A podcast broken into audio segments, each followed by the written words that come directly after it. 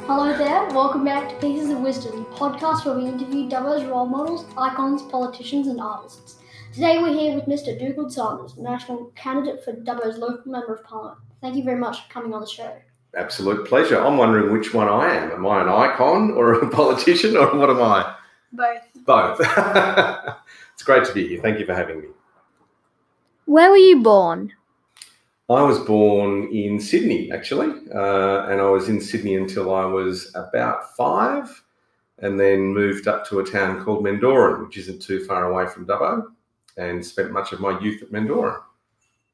If you could describe your childhood in three words, what would they be?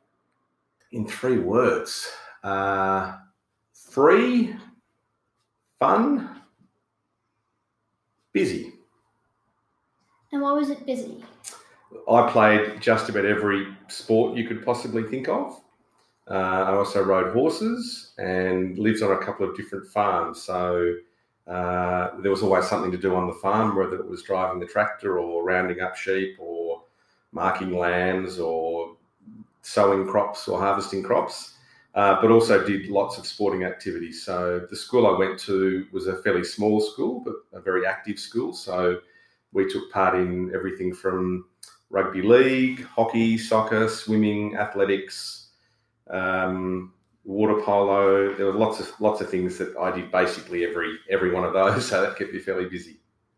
And did you ever think of being a professional sports person? Actually, Finn, I did. I thought one of the one of the unusual sports I competed in was fencing. Have you ever heard of fencing? Yes, we did that the other day. Did you? Okay, so I was a reasonably good fencer, uh, and I had thought when I was probably 16 that I wanted to do fencing at the Olympics or maybe at the World Championships. Um, it just required probably more effort than I ended up putting in. And I didn't end up doing that, which I regret in some ways, but I had a great time doing what I did at a fairly competitive level nationally. I just did never get to go and do it overseas, which is a shame, but you know, that's the reality for lots of people in sport. Tell us about an experience that shaped you into the person you are today. Uh, look, there's probably lots of experiences. I come from um, one that probably stands out is my parents divorced when I was about 11, and it was a very traumatic experience. But coming out of that, I guess I got a lot of resilience as well.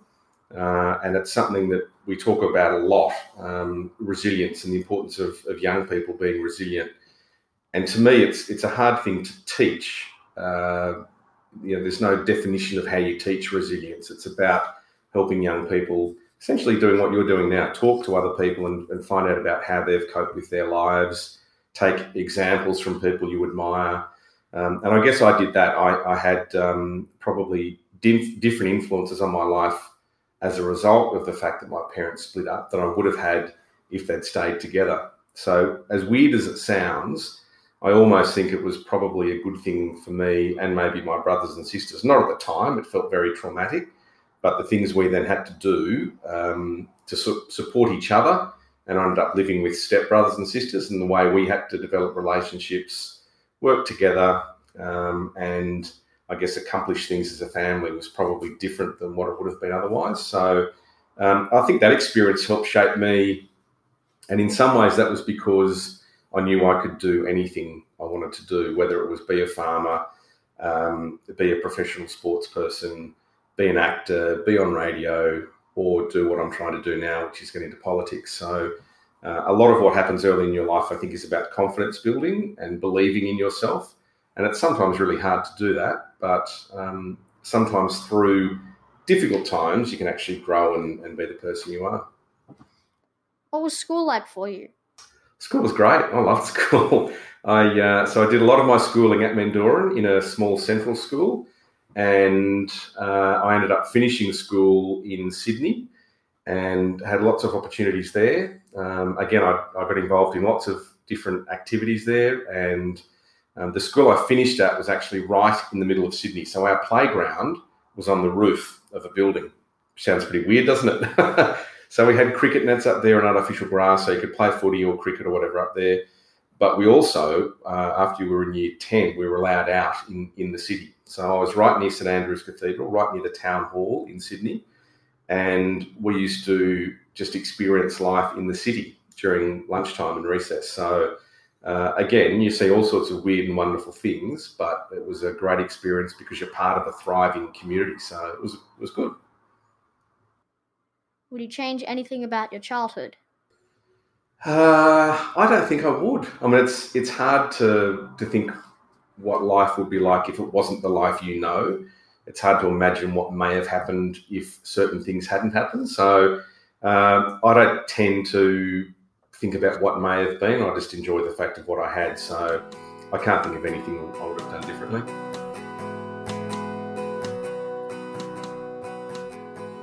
You have over 25 years of radio experience and have been at ABC Western Plains Radio since 2008.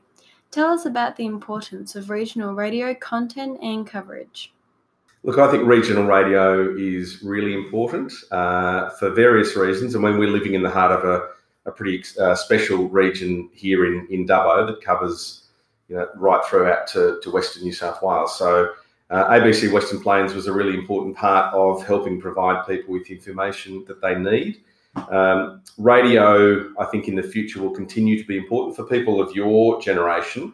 Obviously, instant digital access is probably what you're more used to, but I still talk to lots of people who talk about the wireless and their love of the wireless, the radio, and the fact that it's it connects them immediately to, to what they want to hear. So um, I think I think radio will continue to be important. It shares stories not only of emergency coverage, um, local stories of interest, and, and helps showcase people in communities and, and people that are doing great things. Uh, and I think that's one of the important things you hear, not just in news and information, but you hear about the region you're living in and the people in that region. How did you get into radio presenting? Uh, I got into radio presenting many years ago. Uh, I had been a little bit unsure of what I wanted to do after I'd finished school. I did lots of other jobs, uh, but I'd always wanted to do something with acting or media of some kind. I just didn't exactly know what I wanted that to look like. So uh, I did a couple of different courses. Uh, I tried things similar to what you're doing now, which is a really good way to start exploring whether you like the idea of doing uh, radio. Um, and part of that involved uh, doing a course with Max Rowley. He had his own media academy, and he was a well-known radio presenter and voiceover artist of the of the decades. So he was sort of around in the 70s and 80s. And we used to record a pretend radio program on cassette and then take it down to him and, and with other students involved, we'd all sit around and listen to that. So that helped develop that idea of what radio maybe needed to sound like and you'll hear back when you're listening to your radio programs, you'll hear what you might like to fix next time or how you might do things differently. And that learning is really important as far as radio. Uh, and I then from there did community radio, which was a great learning experience, actually doing it by yourself, and got into the Australian Film, TV, and Radio School afters, and did a full time commercial radio course in 1991 and got a job basically out of that. And I've been doing radio or TV of some kind almost ever since. Describe the process of presenting a radio show. What's it like in the booth? Uh, depends on the sort of show you're doing. So I've done everything from a basic music information program. Uh, in that case, you're focusing a lot on the music. You might play a few songs in a row. You might be playing ads. Uh, I worked at uh, a radio station at Cooma, Snowy Mountains 2XL, which was the snow station. So we did snow reports in winter every 10 minutes. So that was a really different thing. You had to plan around when you were going to fit the snow reports in, plus the music, plus all the community things that were happening. But more recently at ABC, I was doing a program based around interviews and talkback, bits of music and entertainment, I suppose, as well. So depending on the show you're doing, uh, depends on the preparation you put in, uh, the sort of um, thinking process around questions you want to ask of people you might be interviewing, topics you might be talking about for talkback, how you're relating to the music, all that sort of stuff's important. And I really like being in a in a booth. It's normally quite uh, silent. It's quite um, quite serene. I guess the difficult part is getting used to just being there by yourself. So at the moment where we can see each other, we can talk to each other, but you've got to get used to being in a room by yourself with just a microphone and still being able to convey whether it's happiness or sadness or anger or outrage, whatever it might be. You need to be able to convey that with your voice changes and your emotions. So that's something you learn. But I, I think being in a booth is, is fantastic. Tell us about a memorable or impactful interview you conducted. Well, one of the ones that stands out for me is uh, George Foreman, who was the heavyweight boxing world champion of the world. And more probably for your age, you might know him as um, the maker of the George Foreman Grill. He was a very famous sports person, and I was interviewing him essentially about another boxing event that was happening. And I had managed to get him in the United States. So it was a phone interview, so I didn't get to see him at the time. But it ended up being not necessarily all about boxing, but about his life um, as an Afro American, growing up in different parts of the, of the States and his family, the importance of his family. And although I thought it would mostly be about sport, it ended up being a little bit about sport, but mostly about him as a man and uh, as a leader in his community. So I found that uh, that's one that sticks in my mind because I always think of, of things that turn out slightly differently to what you expect as having an impact on you, and that certainly did with me. So that's one I definitely remember. And um, is part of the reason why you wanted to go to radio is because of these impactful interviews and how they reached you? Uh, yeah, I guess probably, and, and maybe from uh, hearing other people do interviews. So um, the impactful interviews that I've done, I guess, encouraged me to continue loving radio. That's why that's why you keep doing it because you feel like you're helping, hopefully, make a difference. You're helping communities um, tell their stories, hopefully, uh, and making a difference in people's lives by keeping them entertained and informed, that sort of thing. So I think that's why I've continued to be in radio because I feel like if you're doing that and making a difference, you're doing a good job.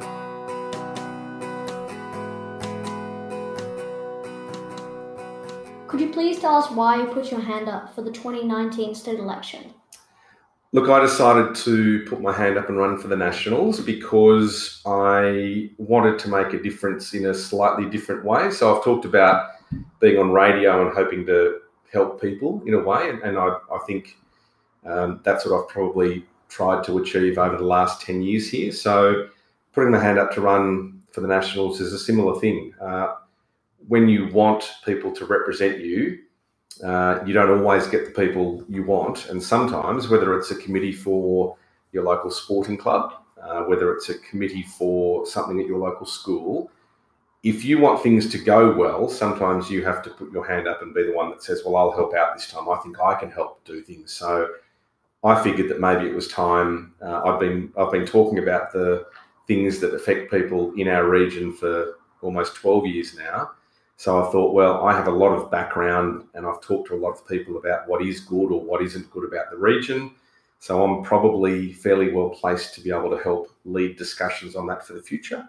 And I wanted to continue to make a difference. So I decided that now was the time. And did it take courage for you to stand up to um, put yourself forward for that? Yeah, it does. I think it um, it's it's a thing when you leave a career, I mean, I, am on leave at the moment from ABC Radio, so I've I've had to leave behind that part of my life at the moment, and that's quite weird not doing that because I've done it for so long. Um, so it does take courage to put your name out there and say, "Well, I'm going to have a go at something." And it doesn't again, it doesn't matter what it is, whether it's um, you know leading a student group or being part of a process that you really think needs to happen. It does take courage sometimes to be the one to put your hand up and say, well, oh, it's time for me to try and do something. Uh, but I think with with those difficult decisions, hopefully, comes good reward. So that's what I'm hoping will happen. And did politics interest you as a child? Oh, look, only only a little bit. Uh, I guess really, it's um, politics is one of those things that you often don't get involved with until there's a certain reason to be involved in it. Uh, so probably as a young person, there were moments I remember where I sort of thought, "Oh, that's exciting," but not really. I was um, I was too involved in doing other things like playing sport and running around chasing sheep and cattle. So um, I wasn't I wasn't really that involved in politics. No. And what would you say to other children aspiring to be elected when they're older? Look, I would say uh, to try and make sure you experience as much uh, normal life as you can.